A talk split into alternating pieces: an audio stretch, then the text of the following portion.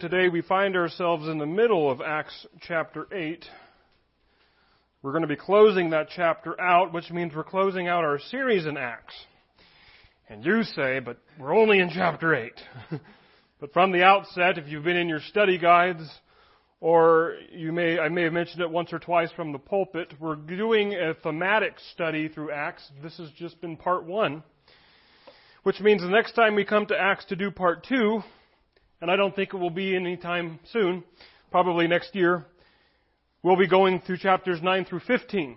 And you might be thinking, but Saul's conversion is in chapter 9, and I like that story. And that's my cliffhanger to keep you coming back to church, so. But I've called this first study part one, power and mission. And we really end on an episode that perfectly emphasizes those two things our evangelist here, Philip, will be commissioned by the power of the Holy Spirit in a very real way. It will not be that Philip had heard a sermon on witnessing and so he heads out to try and do that. but rather the very power of God, the Holy Spirit, gives him explicit instructions and puts him on really a time sensitive mission and he obeys and a soul is saved because of it. So I invite you to stand with me if you're able to read with me, beginning with Acts chapter 8, verse 26. And I'll let you know right now that if you're following along in a Bible, depending on your translation, I'll be pulling up and reading a verse that might be relegated to your footnotes, and that's verse 37. So depending on what Bible you read. Verse 26 says, Now an angel of the Lord said to Philip, Rise and go toward the south to the road that goes down from Jerusalem to Gaza. This is a desert place. And he rose and went. And there was an Ethiopian, a eunuch, a court official of Kandake, which that is the true pronunciation, queen of the Ethiopians, who was in charge of all her treasure.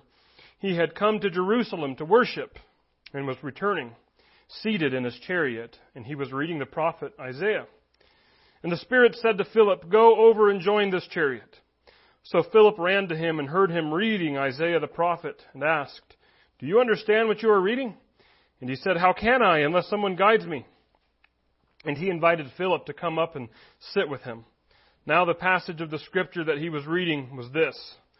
Like a sheep he was led to the slaughter, and like a lamb before its shearer silent is silent, so he opens not his mouth. And what in his humiliation justice was denied him, who can describe his generation, for his life is taken away from the earth? And the eunuch said to Philip, About whom, I ask you, does the prophet say this? About himself or about someone else? Then Philip opened his mouth, and beginning with the scripture, he told him the good news about Jesus. And as they were going along the road, they came to some water. And the eunuch said, See, here is water. What prevents me from being baptized? This is where I bring up verse 37. And Philip said, If you believe with all your heart, you may. And he replied, I believe that Jesus Christ is the Son of God. Oh, sorry, I skipped that. and he commanded the chariot to stop, and they both went down to, into the water, Philip and the eunuch, and he baptized him. And when they came up out of the water, the Spirit of the Lord carried Philip away, and the eunuch saw him no more, and went on his way rejoicing. But Philip found himself at Azotus, and as he passed through, he preached the gospel to all the towns until he came to Caesarea. Let's pray. Father, um, if there's anything we can learn generally from what we just read, is that nobody is here by mistake. Father, I believe your providence has guided people to this place and I want your Holy Spirit to speak to them. And I pray that your Spirit would have been preparing their hearts to receive your word. Father, may your Son Jesus be glorified today. May the body be edified. May people mature in the faith, if not come to the faith. Father, we pray all these things in Jesus' name. Amen. You may be seated.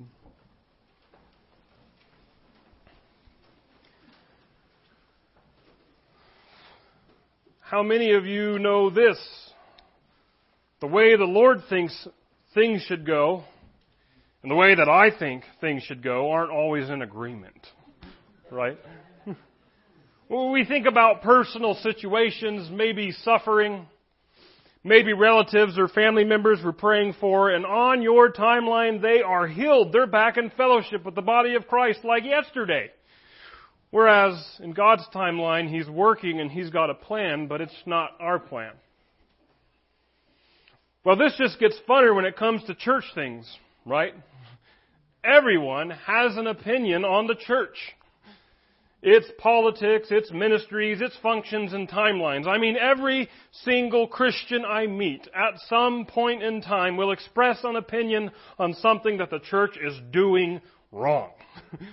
I mean every single Christian. And some of you have been that person, and I'm not picking on you because I'm also part of the every single Christian.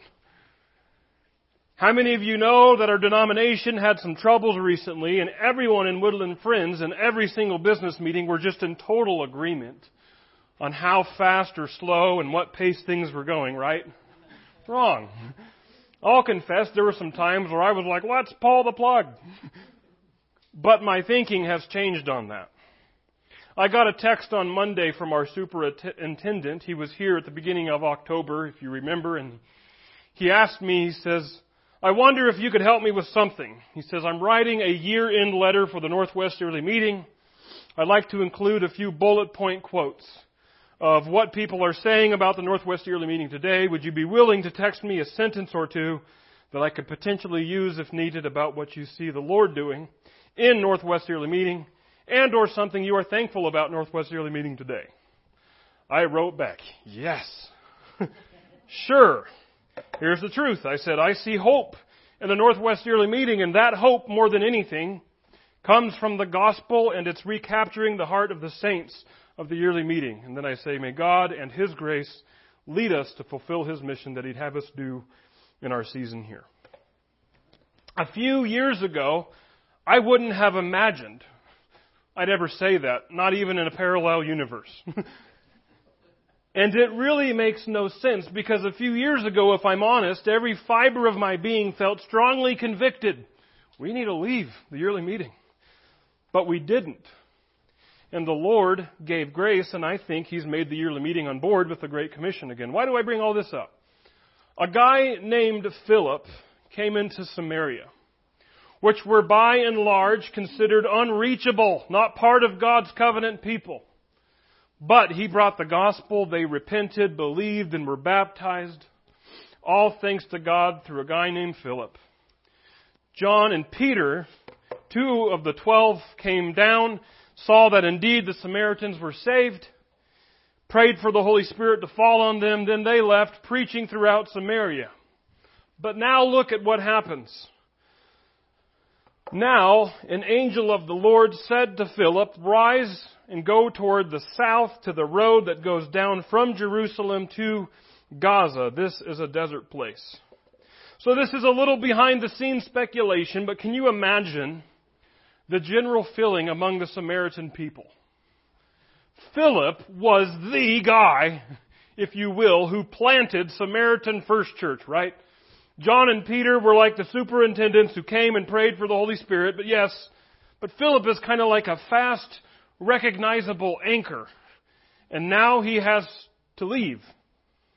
It's okay because the Holy Spirit lives in the hearts of his believers. And I have to wonder if while John was there in Samaria, he shared a bit of a preamble of what he will write later in his general epistle. Remember, John writes, but the anointing that you received from him abides in you, and you have no need that anyone should teach you. That should encourage you all to read your Bibles. But as his anointing teaches you about everything and is true and is no lie, just as it has taught you, abide in him. But at the same time, in a worldly sense, it can seem so fragile. A relatively new church among a really a new people, the Samaritans, and the leader is being called away. But he has to go because an angel of the Lord called him to it. For Philip, do you hear what he's called to do? So, geographically, Philip is north of Jerusalem. Now, I know in your Bibles it said he went down to Samaria, but again, for Jews, anywhere, it doesn't matter what direction, anywhere from Jerusalem is down. But Philip is being called to 35 miles from Samaria to Jerusalem. And though God didn't stipulate how far he'd be going from Jerusalem to Gaza, that's a 60 mile journey. To Gaza, which is a rather remote and really the big, the last big metropolitan stop before Egypt. And this is before Uber and taxis and yeah. So no explanation either. No further details. Just rise and go down back to Jerusalem and out the other end, going south towards Gaza. Also remember Jerusalem is a hotbed of persecution at this time. Verse 27, and he rose and went, and there was an Ethiopian, a eunuch, a court official of Kandake, again pronounced that way, and that's actually not the name of the queen, it's a title kind of like Pharaoh or Caesar. Kandake, queen of the Ethiopians, who was in charge of all her treasure. He had come to Jerusalem to worship and was returning. So Philip is seeing why the angel of the Lord showed up and called him. and his prompt obedience, his rising and going, made sure that these two met up because they're both going southward. the, the eunuch is returning from Jerusalem, so good thing he caught up with him. Acts chapter 8 is just pulling no punches when it comes to the audacity of God's salvation. And what I mean by that is that for contemporary Jews reading the gospel accounts, it's bad enough because Jesus is approaching lepers. Jesus is taking boat rides across the Dead Sea into pagan Gentile territory and doing miracles and exorcising demons. Jesus is talking to a Samaritan woman about the Messiah. Well, Jesus said through the Great Commission that the apostles are indeed to bring the message of Jesus beyond the Jews to Samaria, which is where Philip was at. But now Philip is already stepping in to the third phase that will be realized more fully in Acts chapter 10, and that is to the ends of the world. In Luke's day, uh, as a subject of the Roman Empire, Ethiopia was bordering on the edge of the world for them. So if you're curious, the Ethiopia in the Bible and the Ethiopia today are two different Ethiopias. The Ethiopia of today descends from a different people, not the same empire here in Acts. Confusing, I know. But this description would just be nails on a chalkboard to a Jewish man of Luke's day. First, he was a foreigner, which in Old Testament, Old Covenant Judaism already makes you second class at the temple. Secondly, we hear he's a eunuch. And I'm going to show you a verse that will make you embarrassed. It's in the Bible. You're welcome. There's your warning. No one whose testicles are crushed or whose male organ is cut off shall enter the assembly of the Lord. And that's it. There's no explanation in the law. There's no footnotes. There's no cross references. It just kind of stinks to be you. if you can't enter the assembly of the Lord. That's rather exclusive. But we find about 1300 years after that law was written, a eunuch who had been to Jerusalem to worship. Now, some say this, that as a high official from Ethiopia, maybe he was given some leeway, but it was likely that he was not 100% involved in worship at Jerusalem, a special area for him in the temple and so forth. We continue in verse 28, and this Ethiopian again was returning, seated in his chariot, and he was reading the prophet Isaiah. We know he's reading from Isaiah 53, but commentators can't help point out Isaiah 56. Isaiah 56 is a picture of the new covenant, and in fact, the ESV titles the first part of this chapter Salvation for Foreigners. And in verses 4 and 5 we read, For thus says the Lord to the eunuchs who keep my Sabbaths, who choose the things that please me and hold fast my covenant, I will give in my house and within my walls a monument and a name better than sons and daughters. I will give them an everlasting name that shall not be cut off. Well, this is about to be fulfilled back in Acts chapter 8. So just a quick regroup. An angel of the Lord has told Philip to go south, basically. He did so. He meets up with this Ethiopian at the right time. God intervenes again directly to talk to Philip. We hear this in verse 29. It says, And the Spirit said to Philip, Go over and join this chariot. So Philip ran to him and heard him reading Isaiah the prophet. Most people read aloud in that in ancient times, but especially manuscripts, uh, which was even ancient in the Ethiopians' day as the lettering was always crowded and difficult. Anyways, Philip asked, Do you understand what you are reading? Verse 31. And he said, uh, verse 31. and he said, How can I, unless someone guides me? And he invited Philip to come up and sit with him.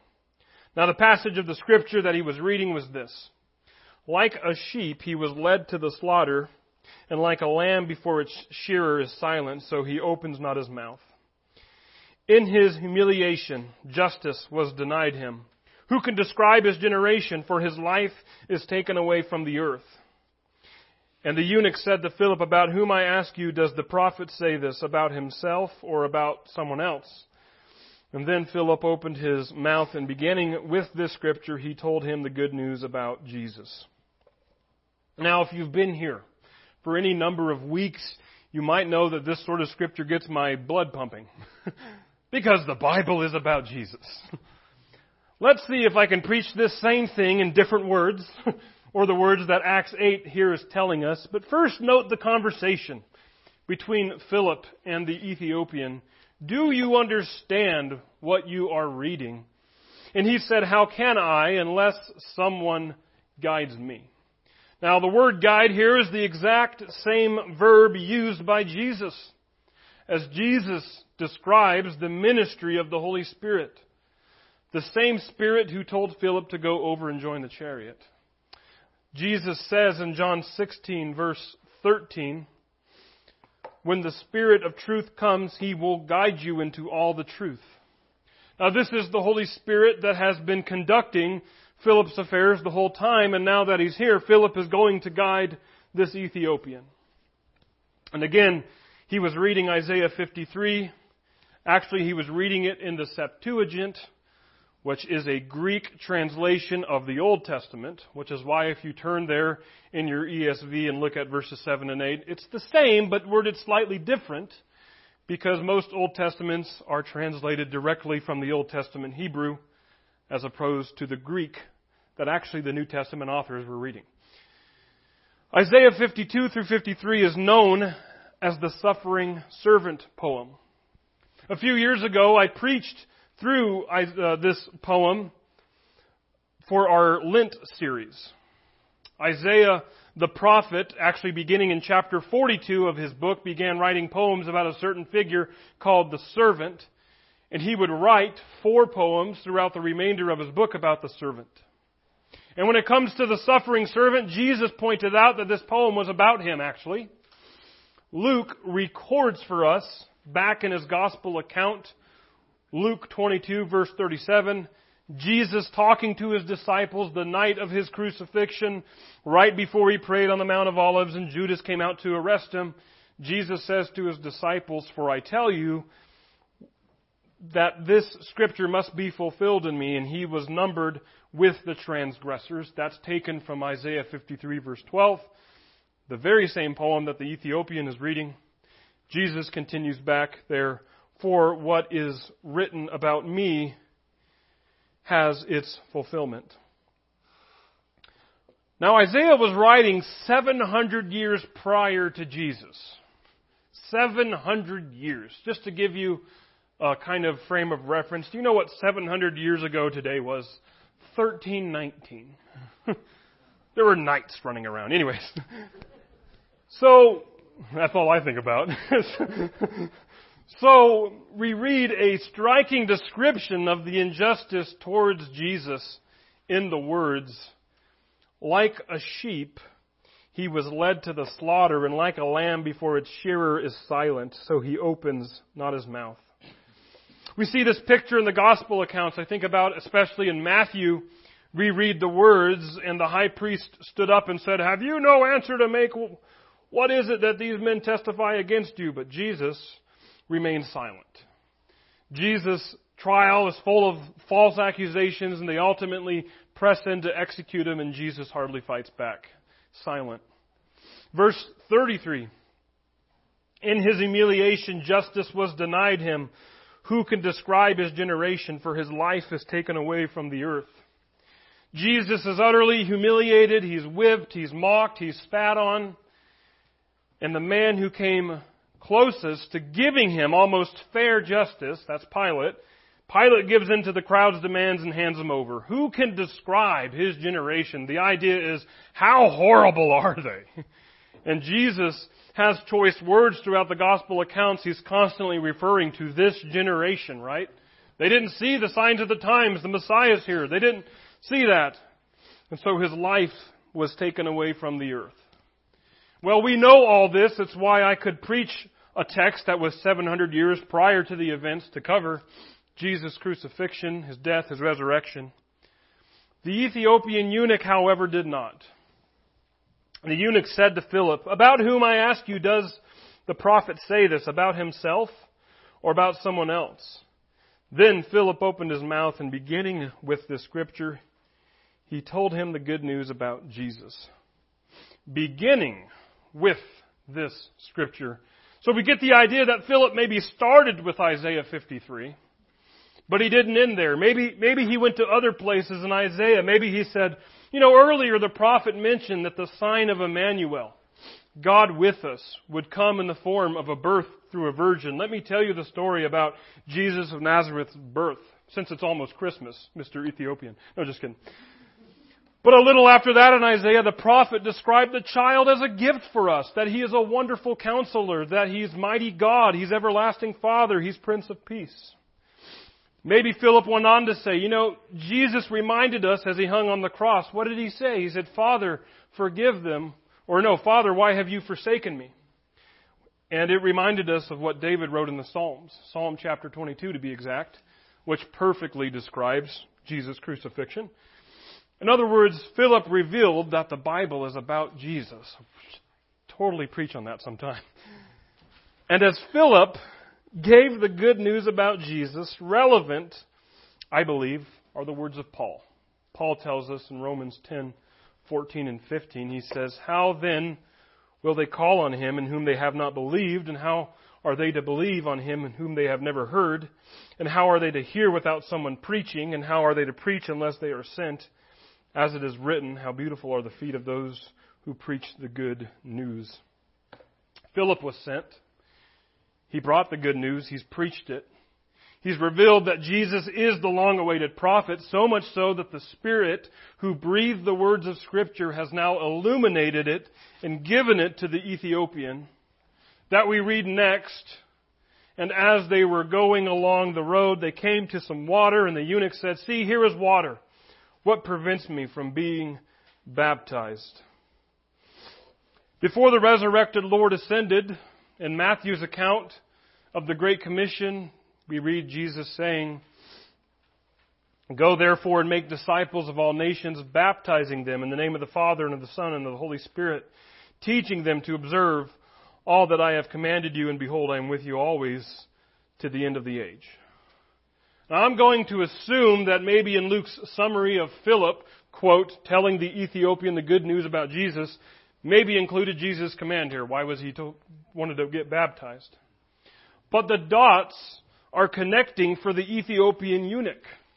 That Jesus has ushered in the new covenant, that Jesus has brought Isaiah 56, where foreigners and eunuchs are given a place in the family of God into a reality. So if that's the case, the Ethiopian says, I'm included.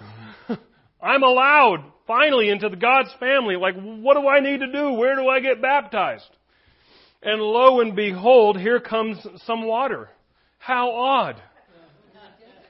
In the desert. How convenient. How coincidental that Philip had been on this road at just the right time to catch up with a foreign eunuch that really loved God who was reading Isaiah about the Messiah that had just been on earth. How coincidental that at just the time after Philip introduced him to Jesus that here comes a body of water in the middle of a desert. The whole thing is screaming with the Lord's providence, isn't it? Well, we come to verse 37, and if you have an NIV, an NLT, an ESV, a message, this verse is absent, but may be apparent in your footnotes, depending on what kind of edition of the Bible you have. I checked our giant prints out there, it doesn't have it. But Philip said, If you believe with all your heart, you may. And he replied, I believe that Jesus Christ is the Son of God. So some old manuscripts don't have this verse, some did. Those manuscripts that did are reflected right in the text in the King James Version, the New King James Version, Modern English Version. Some translations have it with brackets, the NASB, the HCSB. Those that are fine with subtracting it usually um, say, well, the odds are some scribe put it in the text later to clarify how one is baptized. Well, I still think it's an important verse. So, it shows that the Ethiopian eunuch does have full access to the throne of God. No longer is he outside the temple courts, but rather he, like you and me, have become the very temple where God resides. Amen? This is what belief in Jesus Christ does. As Dean read for us in Ephesians 2, but now in Christ Jesus, you who once were far off have been brought near by the blood of Christ, for he himself is our peace. If the law and its vigorous demands, and the gospel and its scandalous grace tells us anything, it tells us that no one is excluded.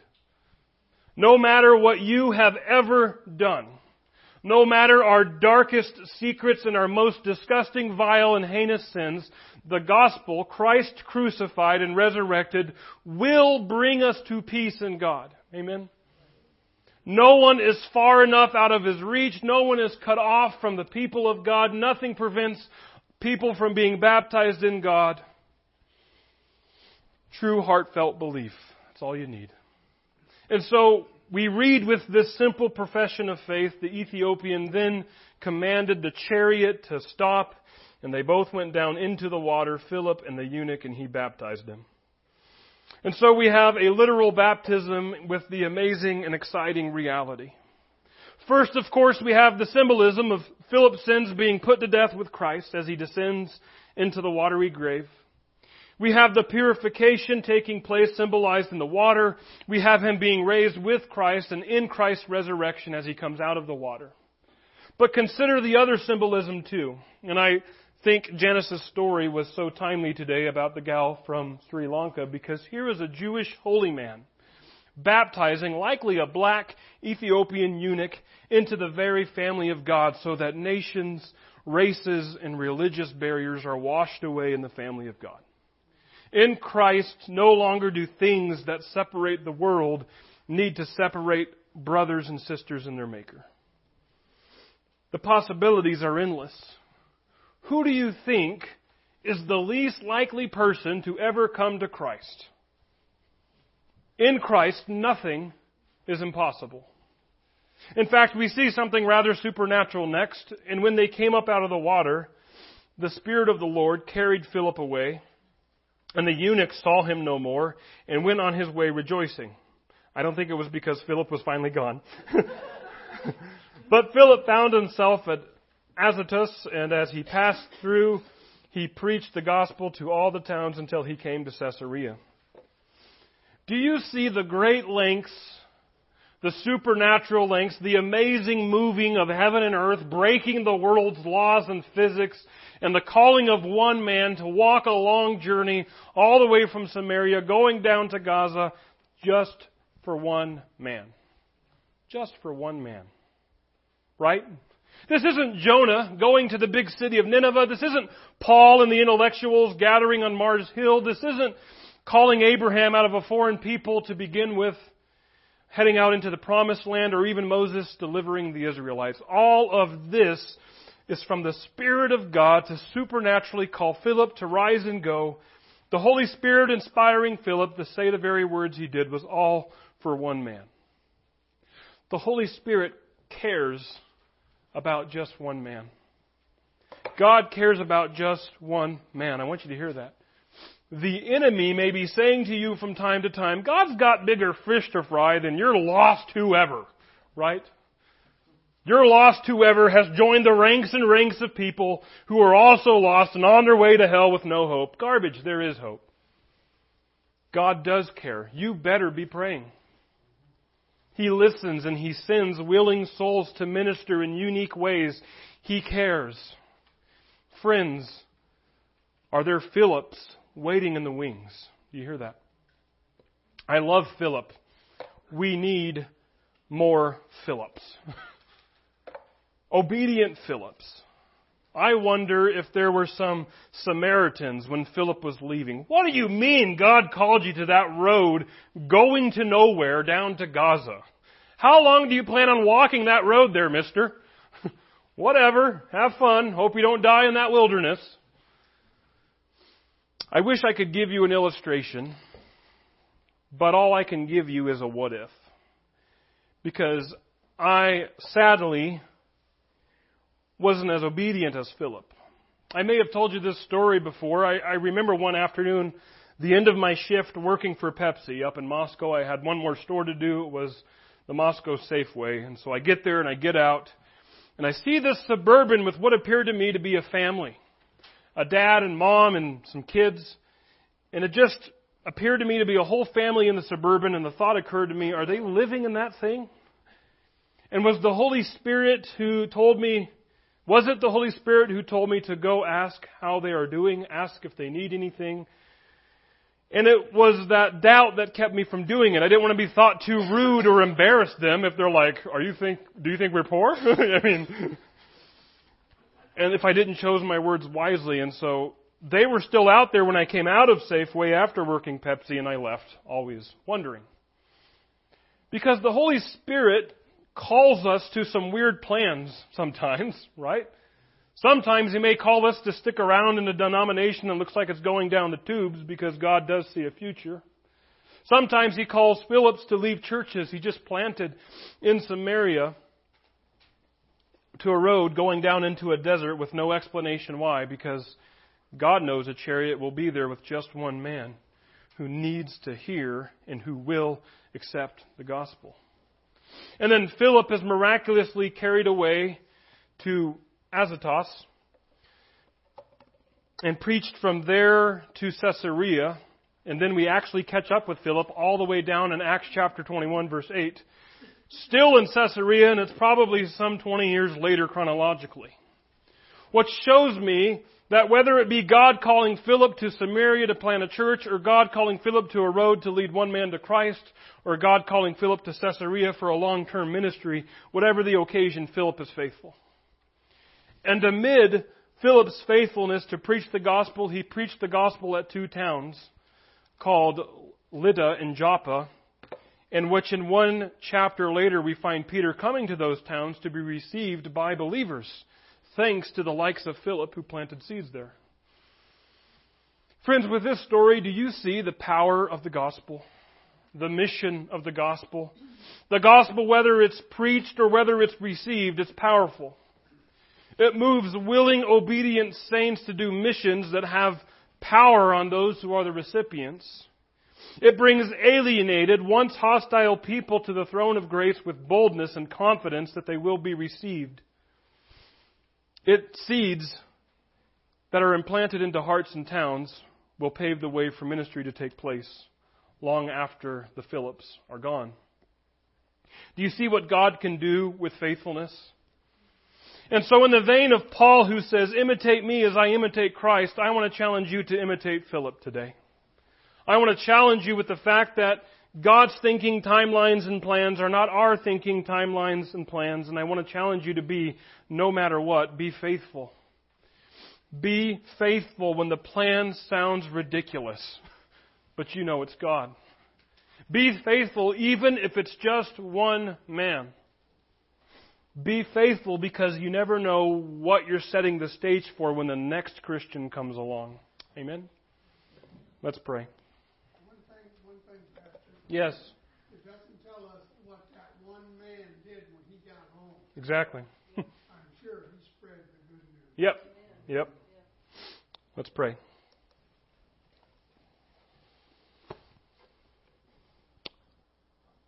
Father, sometimes you do call us to weird things, to scary things, things that make us uncomfortable, things where we give it too much thought, we might logic our way out of it. Help us to be faithful. Help us to know your voice so that we can respond whenever you call us to do things. Father, we thank you for the faithfulness of Philip. For him, he was just obeying everything you told him to do. But for the church, it meant the Great Commission spreading. It meant that an Ethiopian finding salvation, and as John mentioned, perhaps going back to Ethiopia and sharing his good news. It meant two cities that would soon receive the apostles. And it meant that the third part of your Great Commission was already taking place. The ends of the earth was being reached with your gospel. Father, we're on one end of the earth, and because of the faithful saints before us, we're saved. Help us to be faithful in each and every situation so that those who come behind us, as the song says, would find us faithful. Because, and they would be faithful too because of it. We ask and we pray for these words to encourage us and to be utilized and, and to be practiced this next week even. We ask this in Jesus' name. Amen.